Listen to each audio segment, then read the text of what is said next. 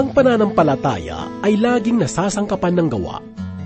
Ang pananampalatayang walang gawa ay patay. Ito walang sawang pinatutunayan sa atin ng salita ng Diyos at ito rin ang halimbawang iniwan sa atin ng mga lingkod ng Diyos. Isang halimbawa ay ang ating matatagpuan sa ikalabing isang kabanata ng Hebreo, talatang tatlumpu at isa hanggang ikatatlumpu at apat na talata. Ito ang mensaheng iyahatid sa atin ni Pastor Dan Abangco. Dito lamang po sa ating programang Ang Paglalakbay. Kulang ang pag-ibig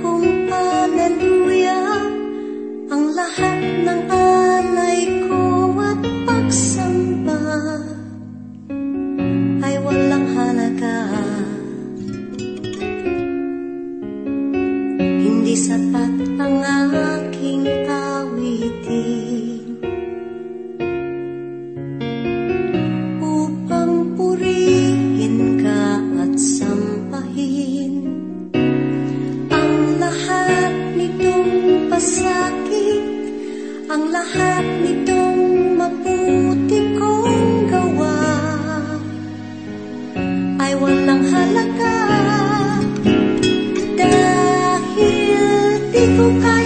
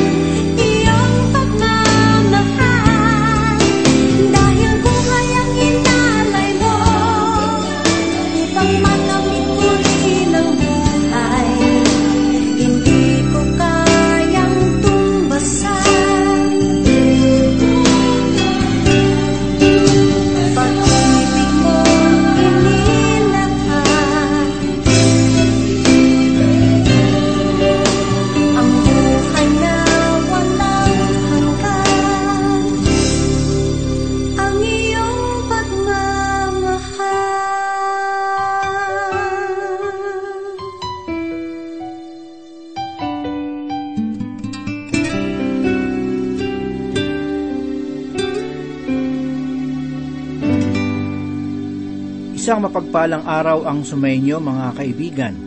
Purihin natin ang Panginoon sa muling uh, pagkakataong pagbubulay-bulayan ang kanyang mga salita. Ito po muli ang inyong kapatid at kaibigan na si Pastor Dan Abangco upang kayo po ay pangunahan sa pag-aaral ng salita ng Panginoon. Ang paksa na ating pag-aaralan at pagbubulay-bulayan ay tungkol sa pananampalataya na ipinamalas ng ilang mga tao sa banal na kasulatan. Basahin po natin ang ipinahayag ni Apostol Pablo sa ikalabing isang kabanata ng sulat para sa mga Hebreyo, talatang tatlumpu at isa. Sa pananampalataya si Rahab ay nagbili ng aliw. Ay hindi napahamak na kasama ng mga sumuway sapagkat payapa niyang tinanggap ang mga espiya. Mga kaibigan, nais kong sabihin na ang buhay ni Rahab ay kamanghamanghang pagpapakita ng pananampalataya. Ang kanyang karanasan ay karugtong ng kasaysayan tungkol sa pader ng Jericho. Siya ay nakatira sa loob ng lungsod At nakatitiyak ako na ang mga tao na nasa loob ng bayan ay napapaligiran ng mataas na pader at nag-iisip kung ano ang mangyayari matapos ang ikapitong araw. Sinabi sa talata na, sa pananampalataya si Rahab na nagbili ng aliw ay hindi napahamak na nakasama ng mga sumuway. Marahil ang bayan ng Jericho ang huling lugar na pupuntahan ninyo upang maghanap ng pananampalataya. Ito rin ang bayan na kinalalagyan ni Rahab, isang bayan na hindi naniniwala sa Diyos. Makasalanan ang lugar na ito, at si Rahab mismo ay isa sa mga taong gumagawa ng pinakamatandang hanap buhay sa sanlibutan, ang pagbibili ng panandaliang aliw. Ang mga taong tinukoy na gumawa ng ganoong bagay ay itinuturing na makasalanan. Ang babaeng ito ay itinuturing na makasalanan Gayunman ay ipinahayag sa atin ng banal na kasulatan na sa pamamagitan ni Rahab na nagbili ng aliw ay hindi napahamak na kasama ng mga sumuway. Marahil ay inisip ng mga pinuno ng kanilang bayan na sila ay mabuti upang maligtas. Subalit sila ay hindi naligtas. Sila ay napahamak sapagkat hindi sila nanampalataya sa Diyos. Makikita natin na napakabuti ng Diyos sa pakikitungo sa bayan ng Jericho. Maraming mali ang nakita ng mga tagapuna ng banal na kasulatan tungkol sa pagwasak ng Diyos sa bayan ng Jericho. Nais kong pagtuunan natin ng pansin ang buhay ni Rahab sapagkat ipinahayag niya ang kanyang pananampalataya sa isang malinaw na pamamaraan. Noong makatawid ang mga Israelita sa dagat na pula, ang balita ng pangyayaring iyon ay nakarating sa mga mamamayan ng Jericho at sila ay nawalan ng lakas ng loob. Hindi nila pinangarap na ang Diyos ay darating sa mga panahon na ang ilog Hordan ay umaapaw dahil sa tubig baha. Walang tulay na maaari nilang tawiran, at ang ilog ay rumaragasa dahil sa malakas na daluhong ng baha. Paano sila makakatawid? Inakala ng mga taga-Heriko na mayroon pa silang sapat na panahon upang mag-isip ng mga pananggalan hanggang sa matapos ang malakas na baha. Pagkatapos ay nagpadala ng mga espiya si Josue sa bayan ng Jericho at nakilala nila si Rahab. Marahil ay inalok din sila ni Rahab ng panandaliang aliw. Ngunit ipinahayag nila kay Rahab na sila ay nasa isang misyon at sinabi nila na ang kanilang bayan ay nasa panganib sapagkat ibibigay ng Diyos sa kanilang mga kamay. Sila ay pinatuloy ni Rahab sa kanyang tahanan at itinago sila sa bubungan ng kanyang bahay. Malaking panganib sa kanyang ginawa. Mayroon lamang siyang kahilingan sa mga lalaking ito. Kanyang sinabi na, kapag napasa kamay na ninyo ang aming bayan, nais kong alalahanin ninyo ako at ang aking pamilya. Ang mga espiya ay nanumpa na kanila itong gagawin sinabi nila sa kanya na magsabit ng panaling pula sa kanyang bintana bilang palatandaan. Pagkatapos ay titipunin niya ang kanyang buong sambahayan at sila ay maliligtas ni Josue. Pakinggan po natin ang patotoo ni Rahab sa ikalawang kabanata ng Josue mula sa ikasyam hanggang sa ikalabing isang talata. Ang sinabi niya sa mga lalaki, Nalalaman ko na ibinigay sa inyo ng Panginoon ang lupain, at ang pagkatakot sa inyo ay dumating sa amin. At ang lahat ang naninirahan sa lupain ay nanghihina sa harapan ninyo, sapagkat aming nabalitaan kung paano tinuyo ng Panginoon ang tubig sa dagat pula sa harapan ninyo nang kayo'y lumabas sa Ehipto, at kung ano ang inyong ginawa sa dalawang hari ng mga Amoreyo na nasa kabila ng Hordan, kay Sihon at kay Og, na inyong lubos na pinuksa nang mabalitaan namin iyon, ay nanlumo ang aming mga puso, ni walang tapang na naiwan sa sinumang tao dahil sa inyo. Sapagkat ang Panginoon ninyong Diyos, ang siyang Diyos sa langit, sa itaas at sa lupa at sa ibaba. Hindi pangkaraniwan ang mga pahayag ni Rahab para sa isang babae. Subalit, isa itong matinding pagpapahayag ng katotohanan na hindi winasak ng Diyos ang Jericho ayon sa kanyang kagustuhan. Sa loob ng apat na pung taon, ay umabot ang balita sa kanilang bayan tungkol sa pagtawid ng mga Israelita sa dagat na pula. Pagkaraan ng maraming panahon, ay narinig naman nila sa kabilang bayan kung paano sila nagtagumpay laban sa mga Amoreo na dapat sana ay nagsilbi ng aral para sa kanila. Pagkatapos ito ay himalang nakatawid ang mga Israelita sa ilog Hordan. Makikita natin na binibigyan ng Diyos ng pagkakataon na magtiwala sa Kanya ang mga tao.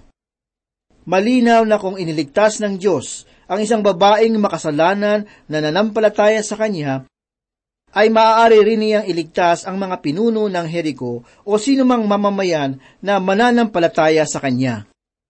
Sila ay sinukat ng Diyos sa iisang pamantayan na silang lahat ay makasalanan, tulad ng ipinahayag sa banal na kasulatan na ang lahat ay makasalanan at walang nakaabot sa pamantayan ng Diyos. Marahil si Rahab ay mas lantad sa kanyang kasalanan kaysa sa mga pinuno ng kanilang bayan. Mayroon silang apat na pung taon upang magpasya kung mananampalataya sila sa Diyos. Subalit ito ay hindi nila ginawa. Ang ating Diyos ay matiisin at hindi nais na ang sinuman ay mapahamak, kahit na ang isang babaeng nagbibili ng panandali ang aliw ay naligtas dahil sa siya ay nanalig sa Diyos. Ang mga mamamayan ng Jericho ay naniwala sa mga pangyayari na kanilang narinig, subalit hindi sila nanampalataya sa Diyos. Kung sila lamang ay nanampalataya sa Diyos, tiyak na hindi sila mapapahamak. Ipinakita ni Rahab ang kanyang pananampalataya sa Diyos sa pamamagitan ng paghiling sa mga espiya na siya at ang kanyang pamilya ay iligtas kapag pinasok na nila ang kanilang bayan. Pinili niyang ipakita ang kanyang pananampalataya na maaaring ikapahamak ng kanyang buhay. Ginamit niya ang kanyang pananampalataya sapagkat ito ay hindi pinananatiling patay kundi buhay sa pananampalataya. Ang pananampalataya at paggawa ay laging magkasama. Ipinahayag sa talata, sa pananampalataya si Rahab ay nagbili ng aliw ay hindi napahamak na kasama ng mga sumuway sapagkat payapa niyang tinanggap ang mga espiya. Tinanggap natin ang pananampalataya sa pamamagitan ng pakikinig ng salita ng Diyos. Ipinapahayag ni Rahab na aking narinig ang ginawa ng Diyos sa pamamagitan ninyo at akin itong pinaniniwalaan. Siya ay aking pinagtitiwalaan kahit na ang magiging kapalit nito ay ang aking buhay. Mga kaibigan, pinatotohanan niya ang pananampalataya sa pamamagitan ng gawa. Makikita natin sa buhay ni Rahab ang kahangahangang pananampalataya. Hindi tinitingnan ng Diyos ang isang grupo ng tao na mas mabuti kaysa sa iba. Pinagmamasdan tayong lahat ng Diyos bilang makasalanan at kung sino man ang nais na manalig sa Kanya ay maliligtas. Dumako po naman tayo sa ikatatlumput dalawang talata at ano pa ang dapat kong sabihin, sapagkat kukulangin ang aking panahon kung isasalaysay ko pa ang tungkol kina Gideon, Barak, Samson, Jepta, David, Samuel at sa mga propeta. Ang sumulat ng liham na ito ay dumating sa punto sa kasaysayan ng lumang tipan na kanyang nasabi at ano pa ang dapat kong sabihin. Ibinigay na lamang niya sa atin ang talaan ng mga pangalan ng mga taong matatawag natin na mga bayani ng pananampalataya. Hindi na niya maisalaysay ang nagawa ng bawat isa sa kanila, subalit kailangang maisama ang lahat sa kabanatang ito, kaya't isinulat na lamang niya ang kanilang mga pangalan. Makikita natin ang pananampalataya sa digmaan, sa buhay ng mga lalaking nabanggit, wala ni isa sa kanila ang binigyan ng mahabang paglalarawan, subalit silang lahat ay mayroong pagkakatulad. Silang lahat ay mga pinuno. Sina Gideon, Barak, Samson, Jepta at Samuel ay mga hukom at lahat ay nakibahagi sa mga digmaan para sa Diyos. Bawat isa sa kanila ay nagtagumpay sa digmaan bunga ng kanilang pananampalataya. Hindi ko maipaliwanag ang bawat isa sa kanila. Ngunit, nais ko namang pagtuunan natin ng pansin si Gideon.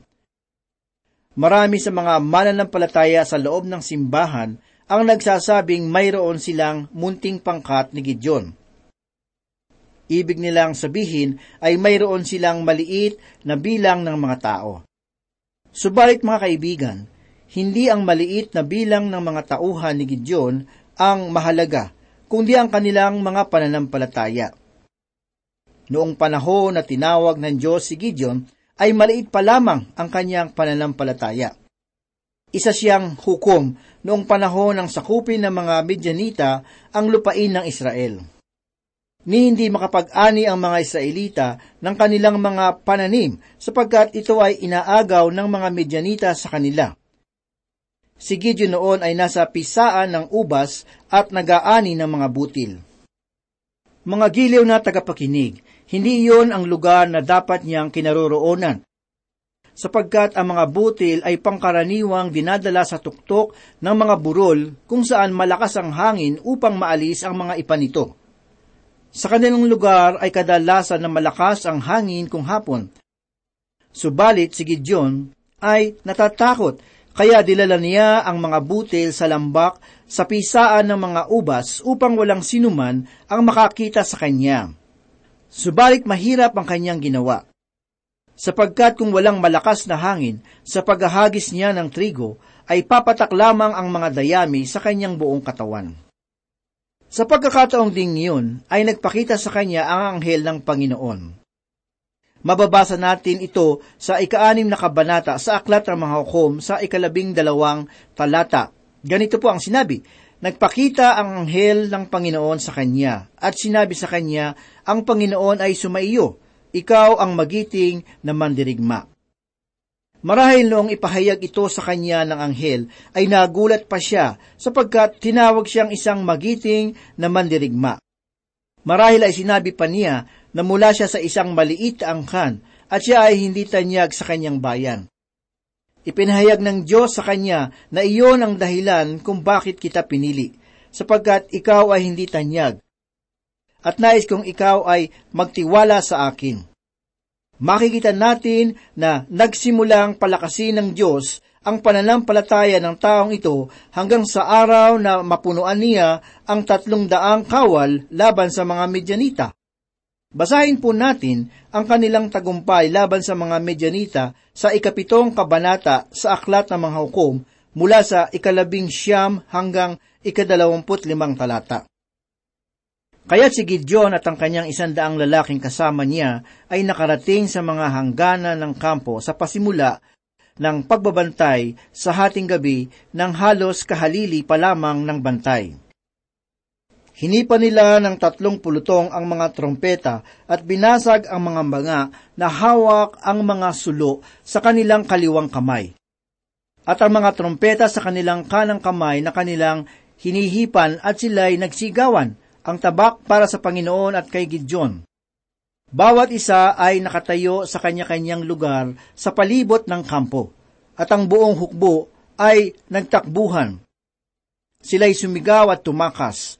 Ng kanilang hipan ang tatlong daang trompeta, pinapaglaban ng Panginoon ang mga kaaway laban sa isa't isa at laban sa buong hukbo.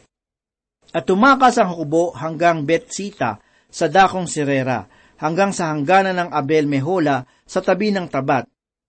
At ang hukbo ng Israel ay tinipon mula sa Neptali, sa Aser at sa buong Manases.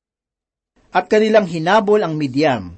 Nagpadala si Gideon ng mga sugo sa lahat ng lupaing maburol ng Ephraim na sinasabi, Lusungin ninyo ang Midian at abangan ninyo sila sa tubig hanggang sa Betbara at gayon din ang Hordan. Sa gayoy, ang lahat ng mga lalaki sa Ephraim ay tinipon at inagapan ang tubig hanggang sa Betbara at ang Hordan. Kanilang hinuli ang dalawang prinsipe ng Midian, sina Oreb at si Seb. Sa pisana ng ubas ni Seb, kanilang dinala ang mga ulo nila Oreb at Seb kay Gideon sa kabila ng Hordan. Mga kaibigan, tunay na kumilos ang pananampalataya sa buhay ni Gideon. Binanggit ang mga pangalan ni Gideon, Barak, Samson. Si Samson ay bigong tapusin ang gawain na ibinigay sa kanya ng Diyos. Gayunman ay nananalig pa rin siya sa kanya. Ipinahayag din ang mga pangalan ni David at Jepta, subalit hindi na nagbigay ng mahabang pahayag tungkol sa kanila. Marami sa atin ang nagnanais na maglunsad ng malaking pagtitipon, Subalit masasabi ko na ang dakilang paggawa para sa Diyos ay ginagawa ng maliliit na samahan at mga iilang tao na nagmimisyon sa labas ng bansa. Tandaan natin na ginagamit ng Diyos ang isang tao kung siya ay magtitiwala lamang sa ating Panginoong Heso Kristo. Mahiwaga ang pagkilos ng Diyos sa iba't ibang pamamaraan upang maipamalas niya ang kanyang kapangyarihan. Ito naman ang sinasabi sa talatang 33 na ang mga ito sa pamamagitan ng pananampalatayay lumupig ng mga kaharian, naglapat ng katarungan, nagtamo ng mga pangako, nagpatikom ng mga bibig ng mga leon. Ano at sino ang tinutukoy sa sinasabi na nagpatikom ng mga bibig ng mga leon? Alam natin na ito ay tumutukoy kay Propeta Daniel, bagamat siya ay hindi nabanggit sa talatang ito. Pakinggan po natin ang ipinahayag ng banal na kasulatan tungkol kay Propeta Daniel sa ika-anim na kabanata ng Daniel mula sa ikalabing anim hanggang ikadalawampu at tatlong talata. Nang magkagayoy nag-utos ang hari at dinala si Daniel at inihagis sa yungib ng mga leon. Nagsalita ang hari at sinabi kay Daniel, Ang iyonawang Diyos na patuloy mong pinaglilingkuran ang siyang magligtas sa iyo. Dinala ang isang bato at inilagay sa bunganga ng yugib at tinatakan ng hari ng kanyang sariling pantatak at ng pantatak ng kanyang mga maharlika upang walang anumang bagay na mabago tungkol kay Daniel. Umuwi ang hari sa kanyang palasyo at pinalipas ang buong magdamag na nag-aayuno. Walang libangang dinala sa kanya at ayaw siyang dalawin ng antok. Nang siya ay mapalapit sa yungib na kinaroroonan ni Daniel, siya ay sumigaw na may pagdadalamhati at sinabi kay Daniel, O Daniel, lingkod ng buhay na Diyos, ang iyo bang Diyos na patuloy mong pinaglilingkuran ay nakapagligtas sa iyo sa mga leon? Sinabi naman ni Daniel sa hari, O hari, mabuhay ka magpakailanman. Isinugo ng aking Diyos ang kanyang anghel at itinikom ang mga bibig ng mga leon. Hindi nila ako sinaktan, sapagat ako'y natagpo ang walang sala sa harap niya at gayon din sa harapan mo. O hari, wala akong ginawang kasalanan. Nang magkagayoy tuwang-tuwa ang hari at ipinag-utos na kanilang iahon si Daniel mula sa yungib. At walang anumang sugat na natagpuan sa kanya sapagkat siya ay nagtiwala sa kanyang Diyos. Mga kaibigan, kung tayo ay nagtitiwala sa Diyos, siya ay gagawa sa mga pangyayari sa buhay. Matuto tayo sa aral na nangyari sa buhay ni Propeta Daniel. Pakinggan naman po natin ang ipinahayag ni Apostol Pablo sa ikatatlumput apat na talata. Pumatay ng bisa ng apoy, tumakas sa mga talim ng tabak. Lumakas mula sa kahinaan, naging makapangyarihan sa digmaan, nagpaurong ng mga hukbong dayuhan. Ito ang tinatawag natin na mga digmaan ng pananampalataya, at sila ang mga taong nagtagumpay sa digmaan dahil sa kanilang pananampalataya. Mga gilaw ng tagapakinig, ang mga tao na nagpamalas ng kanilang pananampalataya ay tulad din natin na mga pangkaraniwang nilalang. Makikita natin na kumilos ang Diyos sa kanila sapagkat ipinagkatiwala nila sa Kanya ang kanilang buhay. Ganoon ang nais ng Diyos para sa atin, sapagkat ang pananampalataya ay hindi lamang sa luma at sa bagong tipan umiiral, kundi maging sa ating panahon. Ang tanong na mananatili ay ito, Nais ba ninyong ipakita ang inyong pananampalataya upang maipadama ng Diyos ang kanyang kapangyarihan? Tayo po ay manalangin.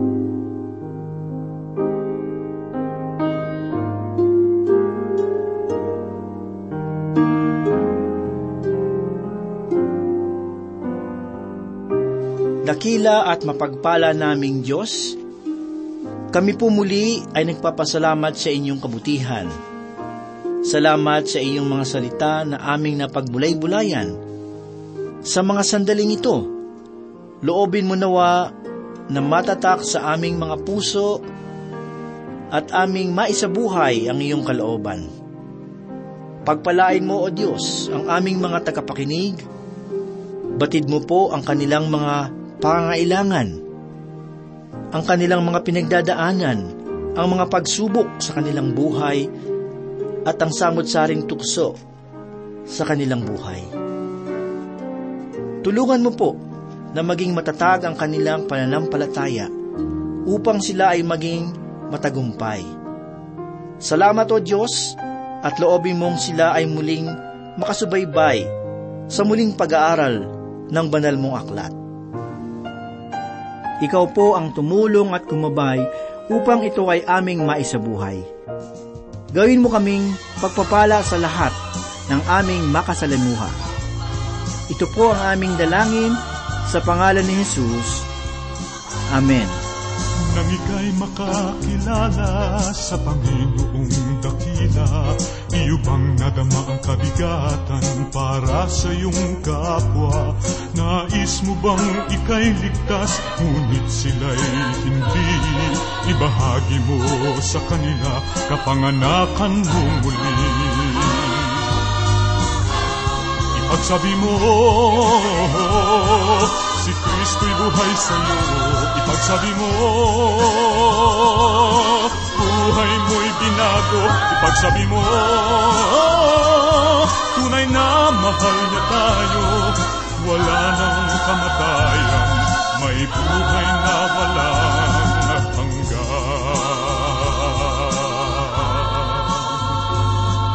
iyong buong pamilya, nasabihan mo na ba? Ang iyong mga kaibigan, dati mong kasama.